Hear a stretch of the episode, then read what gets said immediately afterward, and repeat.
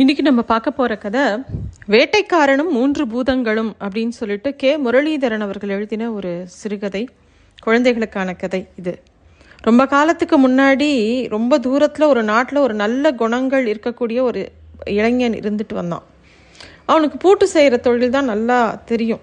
அவங்க அப்பா கிட்ட சொன்னால் அப்பா நான் இந்த பூட்டு தொழிலை வச்சு நல்ல நான் பணம் சம்பாதிக்க விரும்புகிறேன் அதனால் வேறு ஊருக்கு போகிறேன் அப்படின்னு சொல்லிட்டு கிளம்பி போகிறான் தன்னோட ஊரை விட்டு வேற ஊருக்கு போய் பூட்டு தொழிலில் பண்ணும்போது பெருசாக வருமானம்லாம் இல்லை.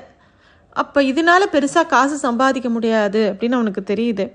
உடனே சரி நம்ம பேசாமல் வேட்டைக்காரனாக மாறிடலாம் அப்படின்னு யோசிக்கிறான்.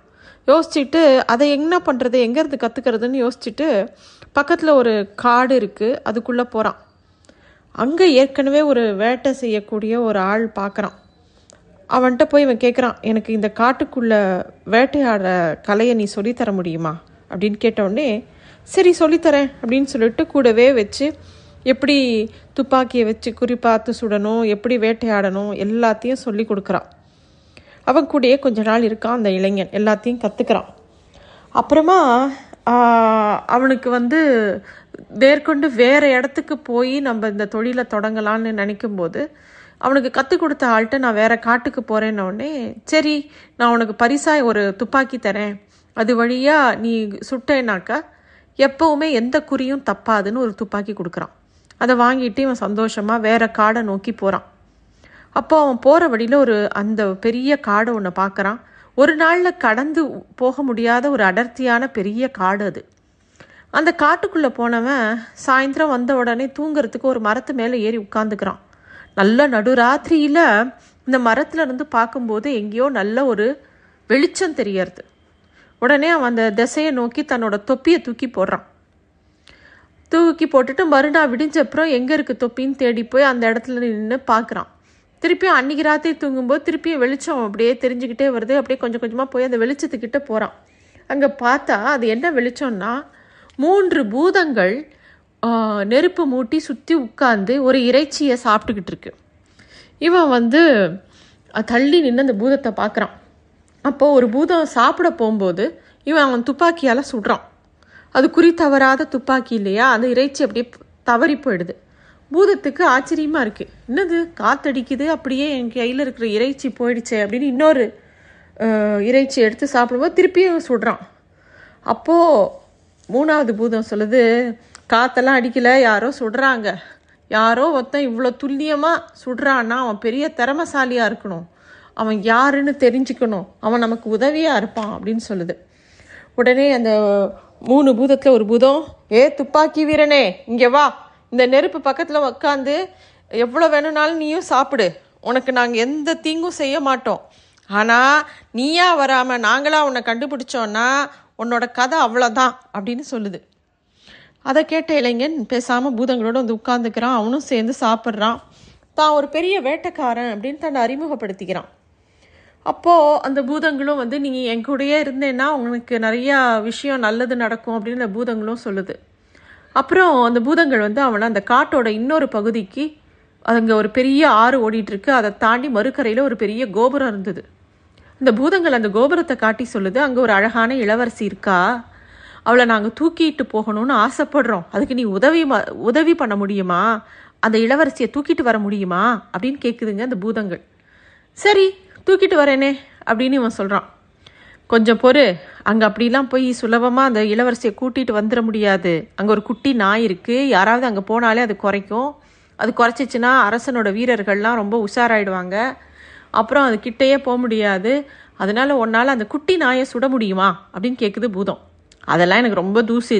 சி நான் ஈஸியாக சுட்டுடுவேன் அப்படிங்கிறான் இளவரசன். அப்புறமா இவங்க ஆத்தங்கரையில் ஒரு படகை பிடிச்சி அந்த கரைக்கு போய் அந்த இளைஞனை அந்த அரண்மனையை நோக்கி போக சொல்கிறாங்க அந்த அரண்மனையை நோக்கி போகும்போது அந்த நாய் இவனை பார்த்த உடனே குறைக்குது.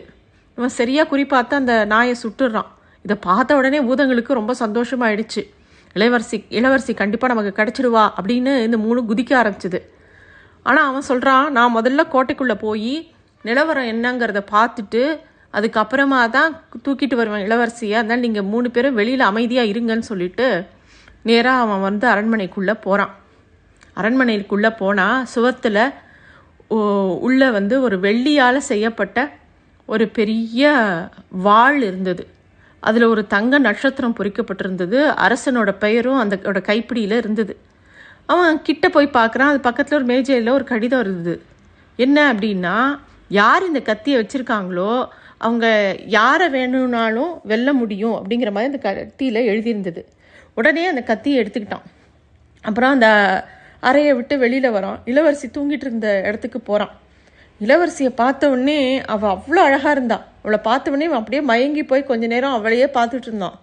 அப்புறம் இவ்வளோ அப்பாவியான இளவரசியை இந்த பூதங்கள் வந்து ஏதோ சூழ்ச்சி பண்ணி தூக்கிட்டு போகணும்னு நினைக்குது. அதுக்கு நம்ம உதவி பண்ணக்கூடாதுங்கிற ஒரு முடிவுக்கு வரான். அவன் அந்த அறையை சுற்றி முத்தும் பார்த்தான். அவளோட படுக்கை கீழே செருப்பு அவளோட செருப்பு இருந்தது. அதில் இடது செருப்பில் அவளோட பெயரும் ஒரு நட்சத்திரமும் பொறிக்கப்பட்டிருந்தது. தங்கத்தால் அலங்காரம் செய்யப்பட்டிருந்த துணியை கழுத்தில் அவள் அப்படியே போட்டிருந்தான் அதில் அவளோட தந்தையோட பெயர் வலப்புறத்துலேயும் இவளோட பெயர் இடது புறத்துலேயும் இருந்தது. கத்திரிக்கோளால் அவள் அந்த வலது புறத்தை கத்தரித்து தான் பையில் போட்டுக்கிட்டான். அப்புறம் அவள் என்ன அணிந்திருந்தாலோ அந்த ட்ரெஸ்ல இருந்து கொஞ்சம் துணியை கட் பண்ணி எடுத்துக்கிட்டான். இதெல்லாம் எடுத்துக்கிட்டு அவன் கோட்டை வாசலுக்கு வரும்போது பூதங்கள் வந்து ஆவலாக இவன் இளவரசியை தூக்கிட்டு வர போறான்னு எதிர்பார்த்துட்டு இருந்தாங்க. அவன் கோட்டைக்கு உள்ளே இருந்துக்கிட்டு இளவரசி என்கிட்ட தான் இருக்கா? ஆனால் இப்போ கோட்டையை விட்டு அவளை வெளியில் தூக்கிட்டு வர முடியாது அப்படின்னு சொல்கிறான் அப்படின்னா நாங்கள் இளவரசியை எப்படி அடையிறது அப்படின்னு மூணு பூதங்களும் கேட்குது அப்போ சொல்கிறான் அந்த கோட்டை சுவரில் ஒரு சின்ன ஓட்டை இருக்குது பார்த்தியா அது அது வழியாக ஒவ்வொருத்தராக உள்ளே வரணும் அப்படின்னு இவன் சொல்லவும் ஒரு பூதம் முடிவு பண்ணுது. சரி முதல்ல நான் என் தலையை நுழைக்கிறேன்னா அந்த ஓட்டைக்குள்ளே தலையை நுழைச்ச உடனே இவன் தன் கையில் இருக்கிற வாள் வெள்ளி வாழால் அதோட தலையை வெட்டி அதை கொண்டுடுறான் அதுக்கப்புறம் அதோட உடம்ப தூக்கி உள்ளே இழுத்து போட்டுடுறான். அதே மாதிரி ரெண்டாவது பூதத்தையும் அதே மாதிரி மூணாவது பூதத்தையும் கொண்டு போட்டுறான். கொண்டு போட்டுட்டு அந்த மூணு பூதத்தோட நாக்கையும் வெட்டி ஒரு பைக்குள்ளே போட்டு எடுத்து வச்சுக்கிறான். கோட்டையில் இருக்கிற அரசன் மறுநாள் காலையில் முழிச்சு பார்க்கும்போது கோட்டைக்குள்ள மூணு பூதங்கள் செத்து கிடக்கிறத பார்க்குறான். வேகமாக தன்னோட மகள் எப்படி இருக்கான்னு போய் பார்க்கும்போது அவள் நிம்மதியாக தூங்கிட்டு இருக்கா. அவளை எழுப்பி விஷயத்த சொன்ன உடனே அவள் இறங்கி செருப்பு போடணும்னு பார்க்குறா ஒரு செருப்பு தான் இருக்குது இன்னொரு செருப்பை காணும். அவள் அப்புறம் தான் கைக்குட்டையை பார்க்குறா அதுலேயும் வலது ஓரம் கட் பண்ணியிருக்கு. ராத்திரி எல்லாம் சரியாதானே இருந்தது அப்படின்னு யோசனை பண்ணிகிட்டே இருக்கா. அவளோட ட்ரெஸ்லேயும் எங்கேயோ ஓரமாக கட் பண்ணியிருக்கு. உடனே அரசன் வந்து உடனடியாக அவையை கூட்டுறதுக்காக ஒரு ஆணை பிறப்பிக்கிறான். என்ன நடந்தது? எப்படி இந்த மூணு பூதங்கள் வந்தது? யார் இதை கொன்னது? எல்லாம் விசாரிக்கிறான். அரசன்கிட்ட ஒரு ஒத்த கண் இருக்கக்கூடிய தளபதி ஒருத்தன் இருந்தான். அவனுக்கு வந்து சரியான கெட்ட குணம். அவன் சொல்கிறான் நான் தான் பூதத்தை கொன்னேன் அப்படின்னு ஒரு பொய்யை சொல்கிறான் அதை கேட்ட உடனே அரசன் நம்பிட்டு ரொம்ப மகிழ்ச்சியாகி என்னோட மகளை நீ தானப்பா காப்பாத்தின? என் பொண்ணை உனக்கே கல்யாணம் பண்ணி கொடுக்குறேன் அப்படின்னு சொல்லி வாக்கு கொடுத்துட்றாரு. ஆனால் இளவரசிக்கு கொஞ்சம் கூட அதில் விருப்பம் இல்லை. இந்த ஆளை கல்யாணம் பண்ணிக்கிறதுக்கு நான் செத்தே போவேன் அப்படிங்கிற மாதிரி அவ சொல்கிறான் அரசனுக்கா ஒரே கோபம் இளவரசி சொன்ன பேச்சை கேட்கலன்னு உடனே நீ இனிமேல் இளவரசியாக இருக்க முடியாது. சாதாரண உடைகளை மாற்றிண்டு நீ அரண்மனையை விட்டு வெளியில் போ அப்படின்னு கோபமாக சொல்லிடுறான்.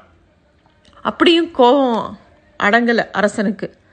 பானைகள்லாம் கொடுத்து நீ பேசாமல் பானை வியாபாரம் பண்ணு அப்படின்னு சொல்லி பானையெல்லாம் கொடுத்து வியாபாரம் பண்ண சொல்கிறான் அவள் பாட்டுக்கு பானை வியாபாரம் பண்ணலான்ற ஒரு முடிவுக்கு வரா இளவரசி. ஆனால் அப்பயும் ஆத்திரம் தீரலை அரசனுக்கு. போய் எல்லா பானையும் உடச்சி விட்டுறார். அப்போ இளவரசிக்கு கோபம் வருது. இப்போ நான் என்ன தான் பண்ணணுங்கிறீங்க? நான் வந்து கண்டிப்பாக இந்த தளபதியை கல்யாணம் பண்ணிக்க மாட்டேன் அப்படின்னு தீர்மானமாக சொல்கிறான் அப்படின்னா நீ ஒன்று பண்ணு. காட்டுக்கு நடுவில் உனக்கு ஒரு கட்டணம் கட்டித்தரேன் அங்கே இருந்து எல்லாருக்கும் இலவசமாக சோறு போடு. யார்கிட்டயும் காசு வாங்கக்கூடாது. உன் வாழ்நாள் முழுக்க நீ அப்படியே இரு அப்படின்னு அரசன் இன்னொரு ஆணை பிறப்பிக்கிறான்.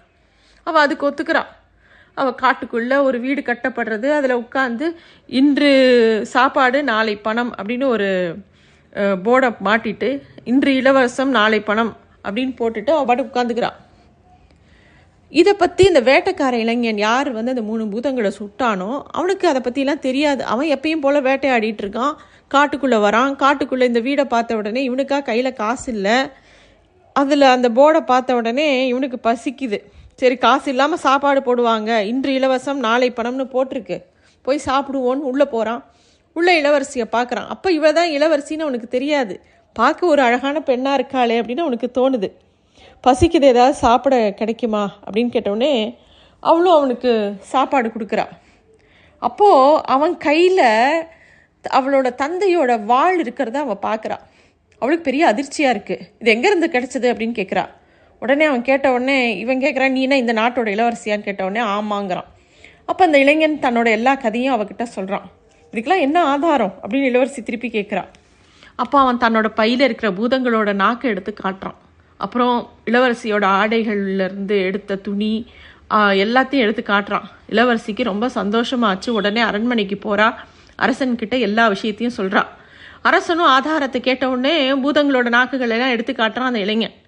இதுக்கப்புறமா அரசன் என்ன பண்ணுறான் ஒரு பெரிய விருந்துக்கு ஏற்பாடு பண்ணி இந்த இளைஞனை ஒரு வெளிநாட்டு பிரபு மாதிரி ட்ரெஸ் பண்ணிக்கிட்டு வர சொல்கிறான் அந்த விருந்துக்கு. இளவரசி ரொம்ப அழகாக ட்ரெஸ் பண்ணியிருக்கா. எல்லாரையும் கூப்பிட்றான். அந்த இடத்துல அந்த ஒற்றைக்கண் தளபதியும் வரான். வேட்டைக்காரன் இளைஞனை பார்த்த தளபதி யாரோ வெளிநாட்டுக்காரன் வந்திருக்கான் பெரிய பிரபு போல் இருக்குன்னு ரொம்ப சந்தோஷமாக இருக்கான். அப்போ அரசன் பேச ஆரம்பிக்கிறான். ஒருத்தன் மூணு பூதங்களை கொன்னுட்டு தான் சொல்கிறான் ஆனால் பூதங்களோட வாயில் நாக்கே இல்லை. அப்படின்னா என்ன அர்த்தம்? அப்படின்னு கேட்குறான் அப்போது உடனே தளபதி சொல்கிறான் அந்த பூதத்துக்கு நாக்கே இல்லைன்னு அர்த்தம் அப்படின்னு. இல்லை இல்லை எல்லா ஜீவராசிகளுக்கும் நாக்கு உண்டு அப்படின்னு ஆத்திரத்தோட அரசன் அந்த தளபதியை உடனே சிறையில் அடைக்க உத்தரவிடுறான். அதுக்கப்புறமா இளவரசிக்கும் இளவரசி அந்த இளைஞனுக்கும் கல்யாணம் நடக்குது. அதுக்கப்புறமா அந்த இளைஞன் தன்னோட தாய் தந்தையும் கூட்டிகிட்டு வந்து தன்னோடைய வச்சுக்கிறான். அரசன் இறந்தப்புறம் அந்த இளைஞனும் இர இளவரசியுமே அந்த நாட்டை நல்லா அழகாக சந்தோஷமாக ஆண்டுட்டு வந்தாங்க. நன்றி.